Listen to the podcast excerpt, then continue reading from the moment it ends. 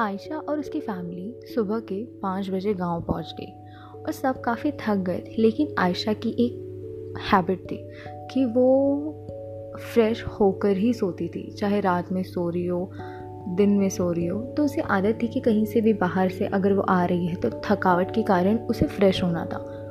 तो वो फ्रेश होने गई और फ्रेश होकर बाहर निकली तो उसने सर से नहाया था। तो उसके बाल गीले थे और उसके बाल काफ़ी लंबे और काफ़ी खूबसूरत थे।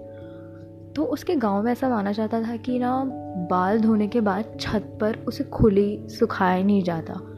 और आयशा, जैसे रात में सब लोग सो रहे थे तो वो किसी को डिस्टर्ब नहीं करना चाहती थी। और वो छत पर चली गई। छत पर वो खड़े रहकर बाल सुखा रही थी।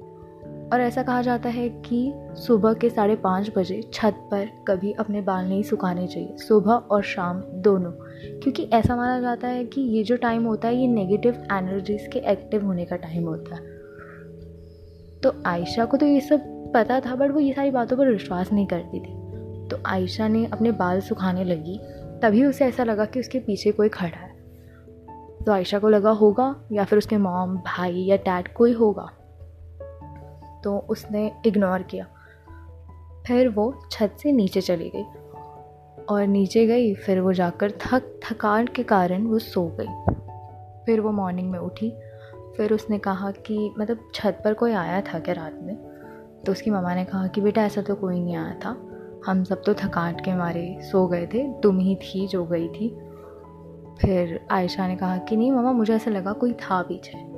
तो फिर उसके बाद उसने ऐसी सब बातें हुई और वो सबसे मिली। आयशा एक्चुअली बहुत काफ़ी समय बाद अपने गाँव गई थी दादा दादी के यहाँ। तो वो एक तो दो दो ही लोग थे उस बड़ा भाई था और एक वो।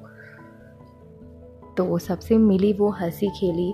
फिर रात को क्या हुआ कि आयशा अपने आप उठकर छत पर चली गई, रात के तीन बजे।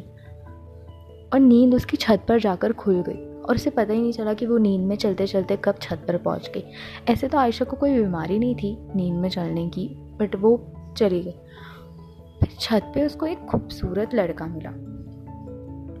और वो उसका कोई रिलेटिव भी नहीं था क्योंकि उसको पता था। आज ही वो सबसे मिली थी और वहाँ पर तो ये लड़का था ही नहीं।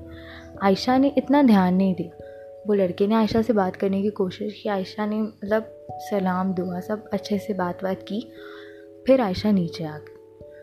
फिर सब सो रहे थे, इसलिए आयशा ने किसी को कुछ बताया नहीं। अगले दिन सुबह मॉर्निंग में उसने अपने मम्मा को ये बात बताई कि, मम्मा मम्मा, रात में ऐसे ऐसे कोई था?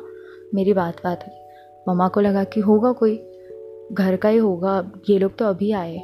क्या पता एक तो गाँव था और गाँव का ऐसा माहौल होता है ना कि आपके आस पड़ोस वाले भी आपके घर आते हैं आपसे मिलने के लिए। तो उसकी मम्मा ने भी इतना ध्यान नहीं दिया। लगभग पाँच दिन हो गए और ये रोज़ हो रहा था। अब आयशा की ना अच्छी खासी बातचीत हो गई थी। फिर वो लड़का आयशा के पीछे पड़ गया।